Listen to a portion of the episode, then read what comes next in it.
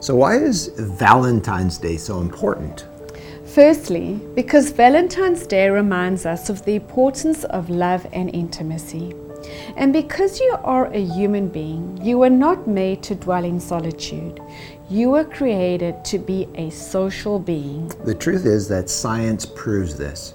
In his best-selling book, Love and Survival, Doctor Dean Ornish writes, "I am not aware of any other factor in medicine that has a greater impact on our survival than the healing power of love and intimacy." And then he has a list: not diet, not smoking, not exercise, not stress, not genetics, not drugs, not surgery.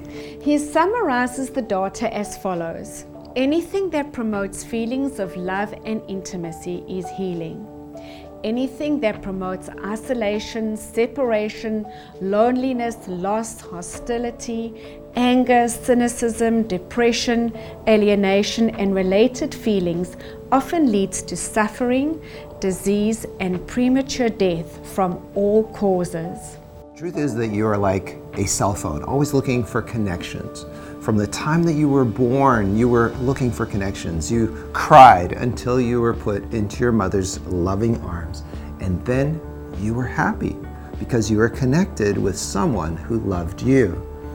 Right from the beginning of the Bible, God emphasized it is not good for man to be alone. So without companionship, no matter how much money you make, or how beautiful your house, or how perfect your job, you can't be completely happy, and God knows that. He made you for love. He designed you that way.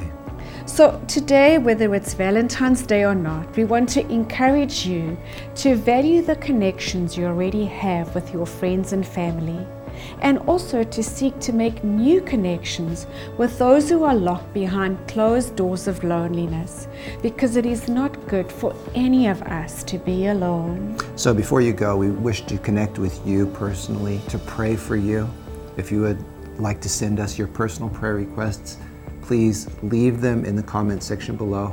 Tell us where you are from, and we will pray for you personally and for the specific people in the town or city where you live. And once you have left your request, we want to encourage you to keep growing spiritually.